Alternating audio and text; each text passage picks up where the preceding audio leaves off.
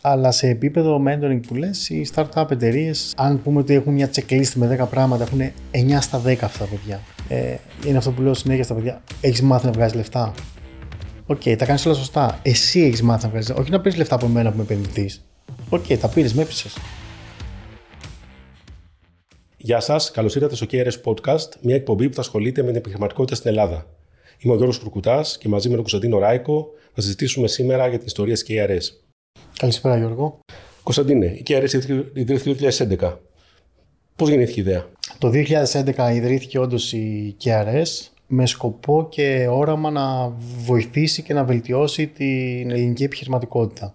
Το 2011 οι στόχοι μας, το όραμά μας για την ακρίβεια, είναι ίδιοι. Το όραμά μας στην KRS, θα σου πω έτσι συνοπτικά, είναι η δημιουργία μιας κοινωνίας επιχειρηματικότητας η οποία θα αναπτύσσει τα, τα μέλη της και θα συνεισφέρει στη δημιουργία των μεγαλύτερων επιχειρήσεων στον κόσμο.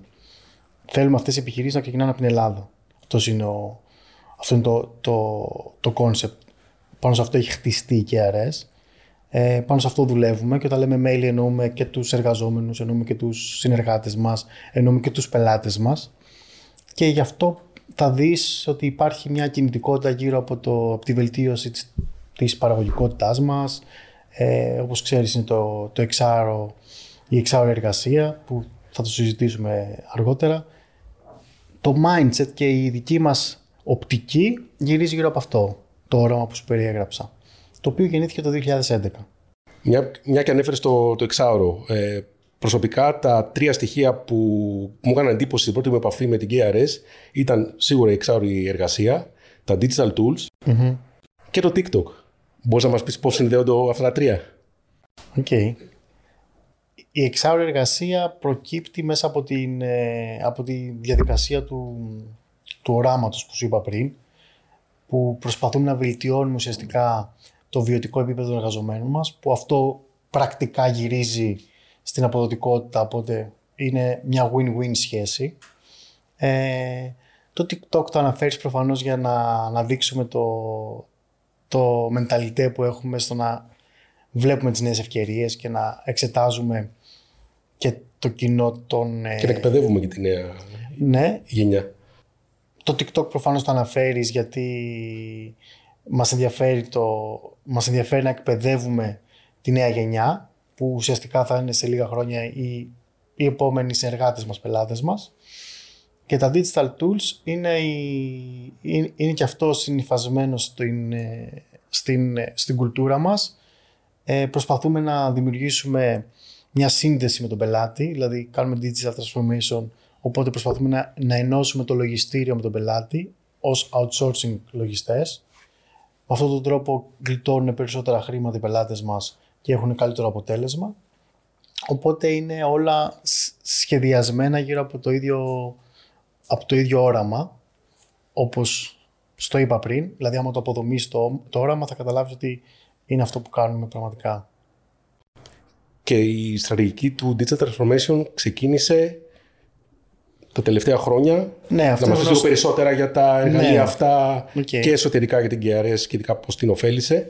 Κοίταξε, το Digital Transformation ξεκίνησε ουσιαστικά, είναι γνωστό αυτό, έχει ξεκινήσει από μια προσωπική εμπειρία επειδή αναγκάστηκα για ένα χρόνο να είμαι συνέχεια στο νοσοκομείο και επειδή χρειαζόταν να έχω ε, ε, πρόσβαση στις επιχειρήσεις μου, ε, ουσιαστικά είχα μόνο το κινητό μου. Οπότε άρχισα να σκέφτομαι πώς μέσα από το mobile θα μπορώ να ελέγχω την επιχείρηση.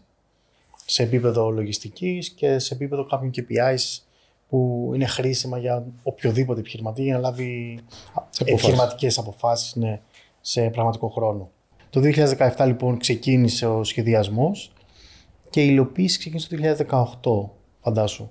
Ε, ήταν έτσι μια διαδικασία πολύ ωραία για την εταιρεία, άλλαξε τελείως, το, άλλαξε τελείως η νοοτροπία μέσα στο, στο εργασιακό μας περιβάλλον. Έγιναν πιο startup friendly και έτσι ήταν και ένας από τους λόγους που ασχοληθήκαμε με αυτό το, το κομμάτι. Ε, και το 2018 ξεκίνησε η υλοποίηση του KRS Reporting και του KRS Invoice. Τα οποία είναι πολύ σημαντικά εργαλεία για τους πελάτες τη KRS. Ειδικά σε μια περίοδο που ο επιχειρηματίας θα πρέπει να επικεντρωθεί στο business του ναι. και θέλει να κάνει την εταιρεία του πιο ανθεκτική σε, μια, σε αυτή τη δύσκολη περίοδο που περνάμε. Ε, έχουμε κάποια παραδείγματα, μπορούμε να πούμε κάτι ε, πώς χρήσεις χρησιμοποιούν, γιατί δεν είναι μόνο τα, τα tools, είναι και ο παρασκευάς φορολογάς, που είναι το B2C, η B2C project, που είναι ουσία μια startup από μόνη της. Ναι, ναι, ναι. Κοίταξε να δεις, το... Ε, έχουμε μειώσει αρκετά τους χρόνους ε, επικοινωνίας με τους πελάτες, δηλαδή υπάρχει μια αμεσότητα. Όπως ξέρεις και εσύ και από την εμπειρία σου και με τη startup και με γενικώ με το τεχνολογικό κομμάτι που έχει ασχοληθεί, ένα καλό εργαλείο δεν σημαίνει ότι το χρησιμοποιούν και όλοι. Ε. Σίγουρα. Οπότε αυτό σημαίνει και σε εμάς, δεν το χρησιμοποιούν όλοι οι πελάτες μας. Το έχουν στα χέρια τους, είναι διαθέσιμο δωρεάν και εκείνους, αλλά δεν έχουν μάθει να το χρησιμοποιούν. Αυτοί που το χρησιμοποιούν μας έχουν δώσει ένα πάρα πολύ καλό feedback. Τους έχει βοηθήσει σε, σε επίπεδο οργάνωσης πολύ σημαντικά, γιατί έχουν οργανώσει κάποια τα παραστατικά τους μέσα από το, από το KRS Invoice, ε, βλέπουν το ψηφιακό τους αρχείο μέσα από το KRS Reporting, βλέπουν τους δείκτες τους, βλέπουν πώς κυμαίνεται η κερδοφορία τους, συγκρίνουν πράγματα. Οπότε κάποιο πελάτη έχει βοηθήσει αρκετά, βασιζόμενοι στα λεγόμενά τους πάντα. Και εμάς μας έχει βοηθήσει το KRS Invoice, ας πούμε, για παράδειγμα, το 40% των παραστατικών που λαμβάνουμε τα λαμβάνουμε μέσα από εκεί. Είναι ψηφιακά. Που, ψηφιακά, που σημαίνει ότι γλιτώνουμε τον χρόνο που χρειάζεται για να πάμε να παραλάβουμε τα παραστατικά ή να μας στείλει ο πελάτης και γίνεται λίγο πιο γρήγορα η παραγωγή. Οπότε όσο πιο γρήγορα εμείς παράγουμε, όσο πιο γρήγορα δηλαδή καταχωρούμε, κάνουμε το data entry, τόσο πιο γρήγορα βλέπει τα αποτελέσματα ο πελάτης. Αν ο πελάτης μας στείλει σήμερα τα παραστατικά, αύριο θα βλέπει τα αποτελέσματά του. Και σκέψτε το αυτό σε ένα timeline ας πούμε ενός χρόνου. Δηλαδή στις 22 Μαρτίου, ποιο είναι το ΦΠΑ μου, ποιος είναι ο φόρος μου; Δεν περιμένει να τελειώσει ο μήνας. Οπότε επειδή είναι και ένα, ένα εργαλείο το οποίο χρειάζεται και τη συμμετοχή του, του πελάτη μας. Αυτό, ξέρεις, πάντα δεν είναι εύκολο.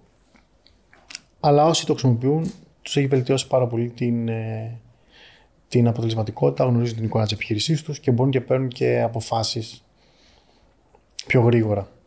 Πάρα πολύ ωραία. Αν και θα έχουμε άλλη μια εκπομπή, την επόμενη εκπομπή για τον Πασκευά Φορολογά, θες να μας πεις λίγα πράγματα, ε, πότε ξεκίνησε και ναι. τι είναι; Και ο Παρασκευάς Φορολογάς σχεδιάστηκε το 2017 εκεί ξεκίνησε και το B2C, ουσιαστικά η σχεδίαση του B2C.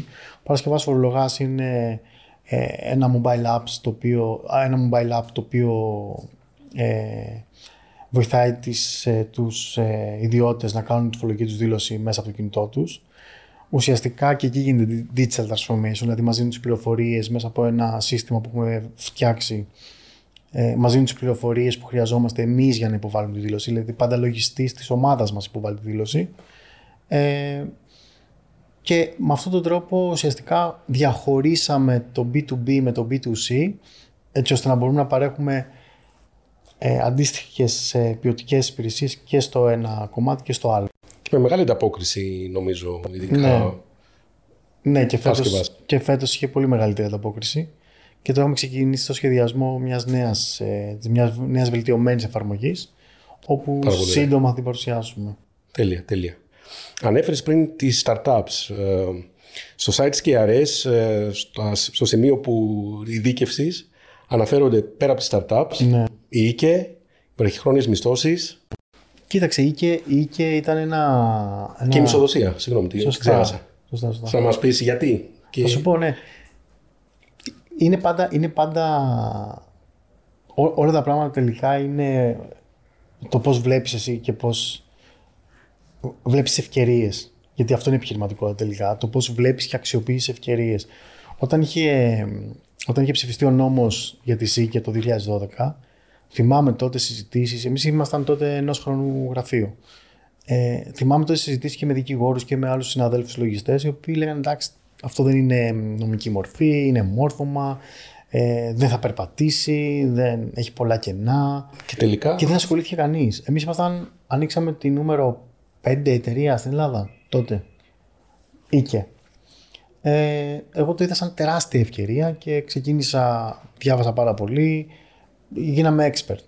Είχαμε φτιάξει φαντάσου κάποια στιγμή και ένα site το ike.com.gr, είχαμε γράψει ένα e-book, ε, είχαμε, κάνει, είχαμε δημιουργήσει πολύ content γύρω από τη ΣΥΚΕ και είχαμε γίνει leader.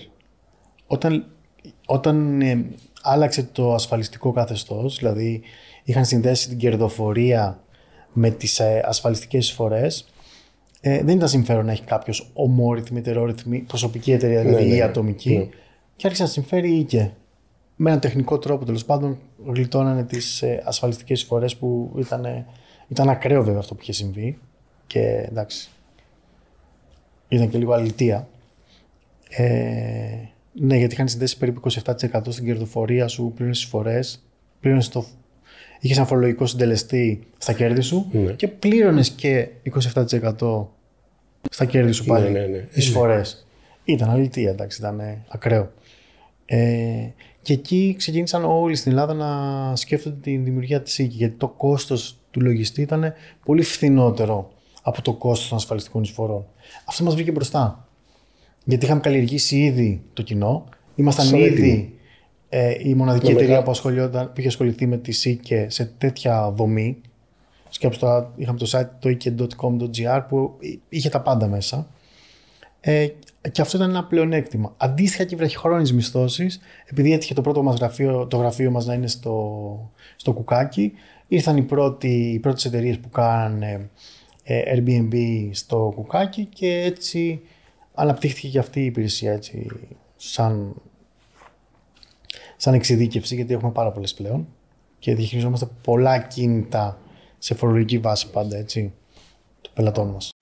Και νομίζω ότι αυτή η εξειδίκευση και αυτή η έρευνα και η επένδυση που κάνατε και η έρευνα, ε, εσύ προσωπικά και η ομάδα, ήταν αυτή που στην ουσία ε, είναι η αιτία για αυτή τη μεγάλη ανάπτυξη που παρουσίασε η εταιρεία τα τελευταία χρόνια. Ήταν είναι ευκαιρία, εντυπωσιακή. ήταν ευκαιρία, δηλαδή και η ευκαιρία που, είχαν, που είχε ανοίξει με, τους, με τις Golden Visa, με τους Κινέζους και εκεί ήμασταν μπροστά. Δηλαδή και εκεί είχαμε το China in Greece site που είχαμε, είχαμε στοχεύσει σε, σε αυτές τις εταιρείες.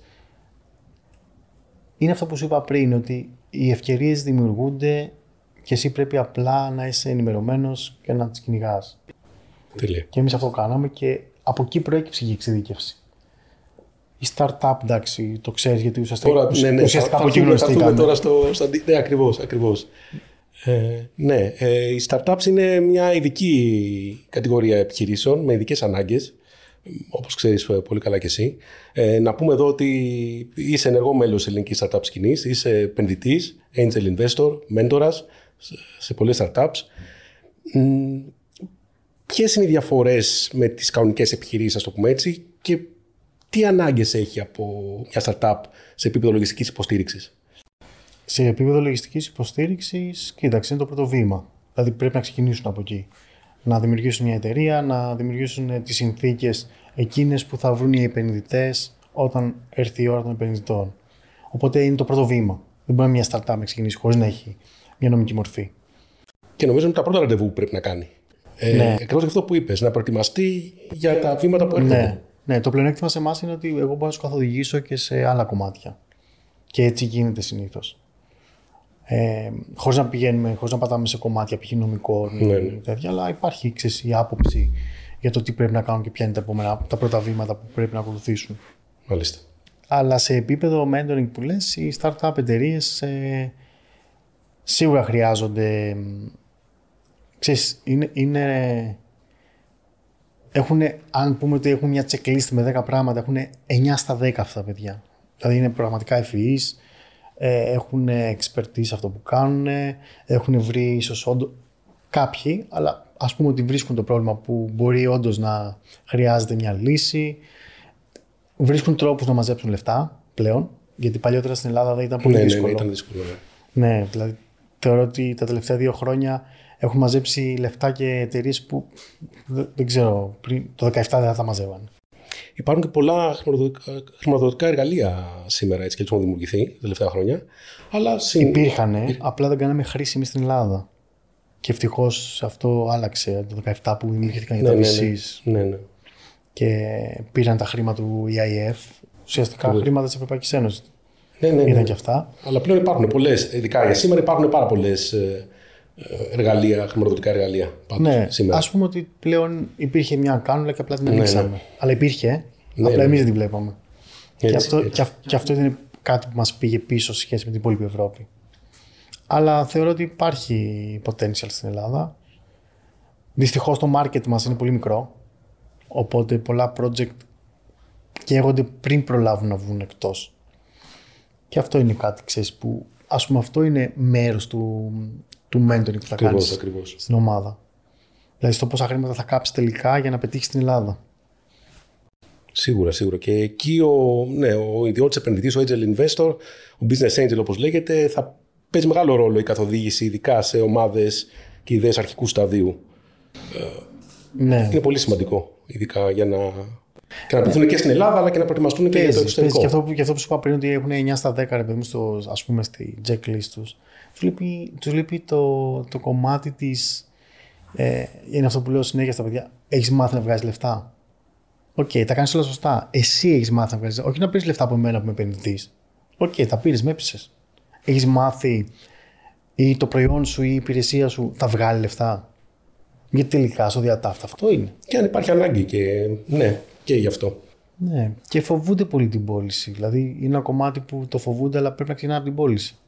Νομίζω αυτό είναι ένα μεγάλο θέμα που θα, είναι θέμα μιας εκπομπής, μεγάλης Ναι. εκπομπής, θα, θα έλεγα, που θα την κάνουμε στο, στο μέλλον, νομίζω, και μαζί, αλλά και με, και με CEOs και επιχειρηματίες και μέλη της στα ελληνικών startups και πελατών μας.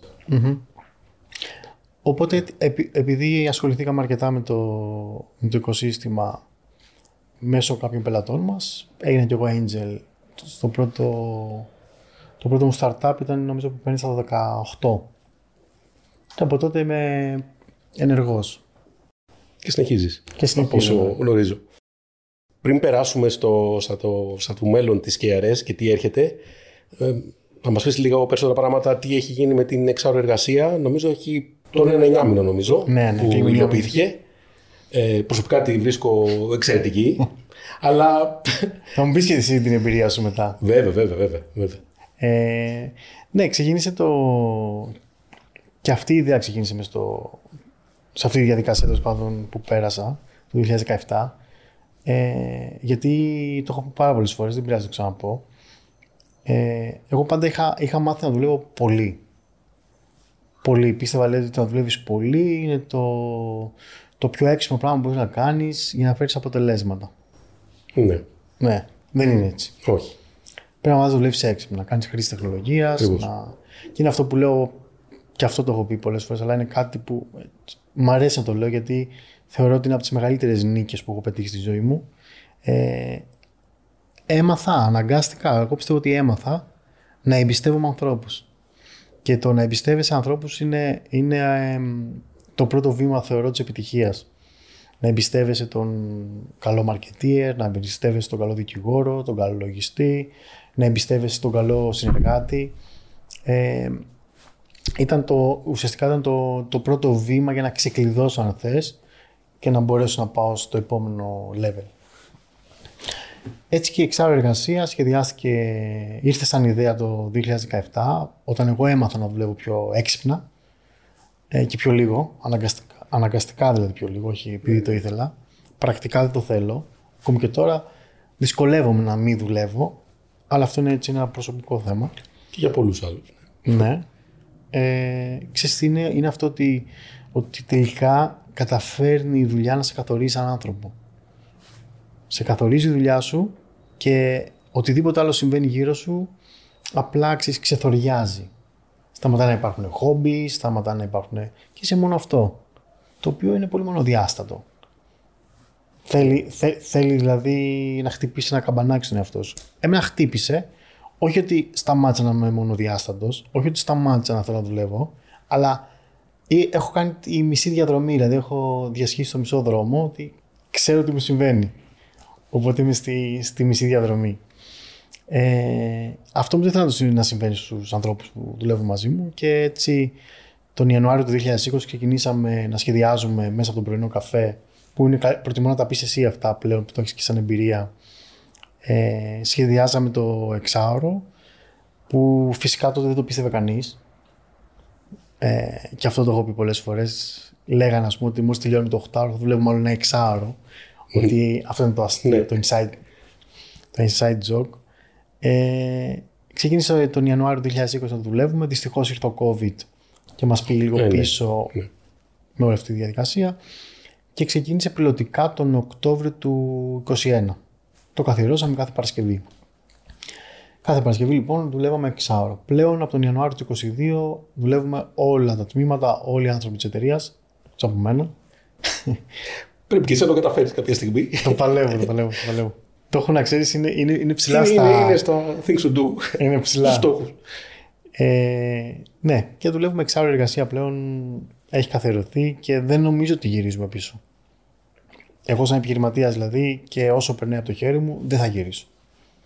Τέλεια. Τέλεια. Εσύ, για πες με την εμπειρία σου. Εγώ, ναι, επειδή ε, προέρχομαι από ένα επάγγελμα από το δημοσιογραφικό χώρο που στην ουσία δεν έχει ωράρια. Ε, Ναι. σε- Το ότι μια εταιρεία, ε, ειδικά που προσφέρει λογιστικές υπηρεσίες ε, ε, στους πελάτες της, ε, καταφέρνει και προσφέρει εξάρου εργασία ήταν, ε, είναι εντυπωσιακό. Και αυτό που λες έχει αξία. Με, την, ε, με, την, ε, με, με- με το αντικείμενο Ναι, βέβαια, παι- και παίζει στις ρόλο. συνθήκες που, που βιώνουμε σε αυτό το αντικείμενο. Στην αρχή δεν το πίστευα και ήθελα, στο είχα πει νομίζω κιόλας, ήθελα να δω πώς, το, πώς γίνεται. Ε, Ναι. Πώς γίνεται ε, με οργάνωση, ε, Κουλτούρα. κουλτούρα, digital transformation, ε, backbone εσωτερικά, ε, παρακολούθηση όλων των εργασιών, ε, τα καθημερινά workshops που γίνονται για 15 λεπτά που επίσης που σε βάζει μια διαδικασία να, να τα συζητήσει όλα όπως πρέπει. Α, το- Δεν το πετυχαίνουμε πάντα, τουλάχιστον στα, στο τελευταίο δικό σου καιρό. τμήμα. Το δικό μου, το δικό μου τμήμα. ναι, ναι, θα, θα το φέρουμε όμως, θα το Λοιπόν, το καταφέρουμε. καταφέρνει. Ακριβώς. Ε, Πρωινός καφές που συζητάνε όλα τα τμήματα μαζί σου και τα όλα θέματα, τα ζητήματα, τα προβλήματα που ε, προκύπτουν. Ναι, ο πρωινός καφές και ε, έχει, έχει βασιστεί πάνω στην, στην ανάγκη που έχει η διοίκηση, γιατί μιλάμε για ανάγκη, έτσι, να γνωρίζει τελικά πού είναι τα προβλήματα. Ξέρεις πόσες Είναι πολύ φορές, σημαντικό. Δεν υπάρχει επαφή. ξέρεις πόσες φορές από τις μετρήσεις π.χ. των βοηθών λογιστών, έτσι, καταλάβαμε ότι δεν φταίει ούτε το σύστημα, δεν φταίνε ούτε οι εργαζόμενοι, δεν φταίει τίποτα και ότι πρέπει να προσλάβουμε άτομο. Αυτό που έγινε πριν μια εβδομάδα, που το είδες. Ναι, ναι. Μέσα από τις μετρήσεις βγήκε αυτό. Μέσα από τον πρωινό καφέ. Αν εγώ δεν είχα την πλήρη εικόνα, θα έλεγα όχι, αντέχουν. Μια χαρά είναι. Γιατί βγαίνει η δουλειά. Καταλαβαίνεις πώς λειτουργεί το δικό μας σύστημα. Προσπαθούμε να διαφυλάξουμε το εξάωρο. Που σημαίνει ότι αν χρειάζεται να προσλάβουμε έναν άνθρωπο, θα προσλάβουμε έναν άνθρωπο. Και πλέον ξέρεις ότι χρειάζεται ε, να καλύψει μια συγκεκριμένη ανάγκη ε, και οι περισσότεροι, ε, όλη η ομάδα νομίζω λειτουργεί στη μέγιστη, τουλάχιστον κοντά στη μέγιστη αποδοτικότητα. Και κάτι που δεν γίνεται σε, στις παραδοσιακές εταιρείες που πάνε με το 8ωρο ή με τα 10 ώρα. Ναι. Ε, Εντάξει, έχουμε και τις απώλειες. Δηλαδή, έχουν γίνει πέντε παραιτήσει από τον Ιανουάριο. Το οποίο είναι ένα θέμα το οποίο πραγματικά με προβληματίζει, γιατί δεν έχω καταλάβει ακριβώς ποιος είναι ο λόγος. Γιατί ε, το περιβάλλον το δικό μας είναι απαιτητικό, αλλά δεν είναι πιεστικό. Και όταν λέω πιεστικό, καταλαβαίνεις τι εννοώ. ναι, ναι, ναι, ναι. Ούτε να σε βρίσει κανείς, ούτε να. Υπάρχει, υπάρχει η πολιτική της ευγένειας, του σεβασμού από όλα τα μέλη της ομάδος. Ε, δεν έχω καταλάβει ακόμη για ποιο λόγο φεύγουν και επειδή κάνουμε και exit interviews, ε, δεν, έχει, δεν έχει βγει κάποιο συμπέρασμα. Έχουν βγει κάποια συμπεράσματα, πιστεύω κάποια πράγματα, αλλά δεν είναι. Δεν έχω πιστεί απόλυτα ότι είναι αυτός ο λόγος. Αλλά βλέπεις ότι τελικά και το εξάωρο δεν είναι ότι αρέσει σε όλους, ότι ταιριάζει τελικά σε όλους. Είναι αυτό που λέμε ότι στην κουλτούρα της κάθε εταιρείας, ναι, πριν πας να δουλέψεις σε μια εταιρεία, δες λίγο ποια είναι η κουλτούρα της. Και εσύ επιλέγεις εταιρεία. Προσω... Σίγουρα, αλλά προσωπικά. Και εμένα μου κάνει εντύπωση. μου κάνει εντύπωση που είμαι λίγο πιο μεγάλος από εσένα. Ε, ωραία, ωραία. Ε, νομίζω ήρθαμε να πούμε λίγο για το, για το μέλλον της KRS. Ναι, τι έρχεται. Και σε επίπεδο μήλου. Και τεχνολογικά. Θες να μας πεις τι. Ναι. Κοίταξε, η ποιοι είναι οι KRS, στόχοι; η KRS συνεχίζει αυτό που, που έχουμε οραματιστεί. Σου λέω ότι δεν είναι- το όραμα της KRS δεν έχει αλλάξει από το 2011. Και η αποστολή της, που μέσα από τα ψηφιακά εργαλεία προσπαθούμε να πετύχουμε και να γίνουμε γέφυρα των επιχειρήσεων, ε, δεν θα αλλάξει. Που σημαίνει τι, ότι έχουμε ξεκινήσει την ε, αναβάθμιση των υπάρχουσων εφαρμογών με ομάδα από devs, από developers. Ε, θα αναπτύξουμε, θα βελτιώσουμε λίγο τις δικές μας εφαρμογές. κάτι που δεν είπαμε πριν για τις εφαρμογές, η μέγιστη διαφορά με οποιαδήποτε άλλη εφαρμογή υπάρχει στον κόσμο. Γιατί αυτό το έχω πει κατά καιρούς, αλλά είναι καλό να ακουστεί, ρε παιδί μου. Είναι ότι προφανώς και υπάρχει το QuickBooks στην Αμερική. Προφανώς και υπάρχουν και άλλες εφαρμογές που μπορείς να παράξεις αποτελέσματα. Ποια είναι η διαφορά, Ότι χρειάζεται η επιχείρηση να έχει έναν εργαζόμενο και να κάνει data entry. Σε εμάς δεν χρειάζεται. Ουσιαστικά έχει ένα λογιστήριο, σκέψτε το λίγο, έχει ένα τμήμα λογιστηρίου ε, στην αμοιβή του εξωτερικού συνεργάτη και τα έχει όλα στο χέρι του. Πότε, όποτε τα θέλει. Αυτό το ότι δεν κάνει data entry η επιχείρηση. Γλιτώνει κάποιο ένα κόστος σημαντικό. Περίπου, πάντων... περίπου 1,5 εργαζόμενο το, το μήνα. Είναι σημαντικό. Αυτό είναι το κόστος που γλιτώνει. Με υπηρεσίες και κόστος outsourcing. Γι' αυτό λέμε ότι η τεχνολογία τελικά βελτιώνει και τις δύο πλευρές. Οπότε θα συνεχίσουμε σε αυτό το μοτίβο. Ε, έχουμε σχεδιάσει ε, κάποια πράγματα για το HR, για το payroll μάλλον, συγγνώμη, και το HR. Ε, θα συνεχίσουμε την έρευνα που κάνουμε για την HR εργασίας, γιατί κάνουμε R&D κανονικό, έτσι.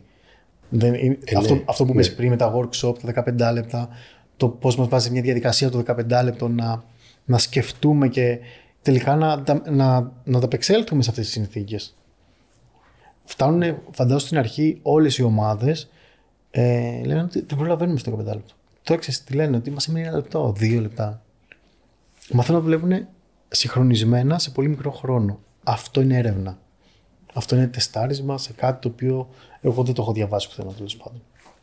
Yeah. Απλά είδα ότι, ότι, ότι πρέπει με κάποιον τρόπο να δουλεύουμε αυτά που βάζουμε ως στόχους. Σκέφτηκα το workshop, σκέφτηκα το χρόνο για αυτό το λόγο που σου είπα και το δοκιμάσαμε. Οπότε σίγουρα σε επίπεδο R&D στο HR εννοείται ότι θα συνεχίσουμε και δεν θα γυρίσουμε πίσω από το εξάρο. Ε, βελτιώνουμε όπως είπα την εφαρμογή του Παρασκευά. Ε, ξεκινάμε τώρα τα podcast με συντονιστή εσένα που θέλουμε να αναδείξουμε και ελληνικές επιχειρήσεις και, και ανθρώπους οι οποίοι ε, πέτυχαν, πώς πέτυχαν, Σίγουρα, σίγουρα. Και να αναδείξουμε και, και κάποια προγράμματα, όπως είπες στην αρχή. Α πούμε, για παράδειγμα, θα μπορούσαμε να κάνουμε μια εκπομπή για το Elevate. Και το πώς μπορεί κάποιος να μπει στο Elevate και μετά πώς μπορεί να κάνει τη, το ESPA το Elevate. Τι να προσέξει. Ναι, ναι, θα έχουμε ευρία θεματογραφία. Θα είναι και επικαιρότητας, αλλά θα είναι και συμβουλευτική. Ε, νομίζω θα, είναι και, θα έχουμε και τα προφίλ και τα business stories. Και ειδικά, ναι, οι ιστορίες πρέπει να, όπως λέμε, ναι. είμαστε λίγο πίσω σαν οικοσύστημα στις ιστορίες, ναι. σαν ε, επιχειρηματικότητα γενικά, επιχειρηματική σκηνή. Οπότε νομίζω αυτός είναι ο στόχος μας και νομίζω θα έχει ενδιαφέρον. Αυτό είναι ένα πολύ σημαντικό κομμάτι του μέλλοντος, δηλαδή το πώς και εμείς θα γίνουμε λίγο πιο εξωστρεφείς για να ακούσει και ο κόσμος αυτό που κάνουμε, να δει πώς τα κάνουμε. Σημαντικό. Δεν είναι κακό να δουν και άλλες επιχειρήσεις και να ακολουθήσουν και να βελτιώσουν και εκείνη τις συνθήκες τους.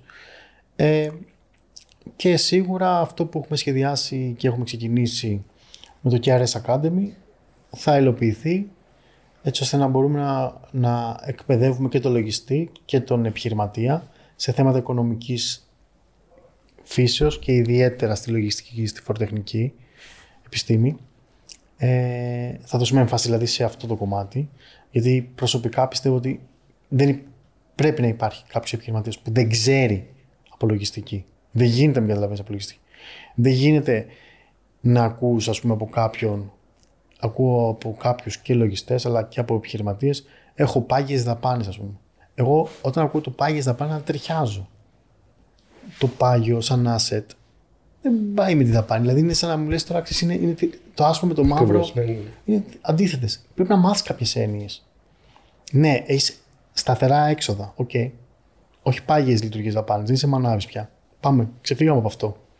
Ε, πάμε λίγο στο σήμερα. Οπότε θα προσπαθήσουμε μέσα από αυτές τις εκπαιδεύσεις.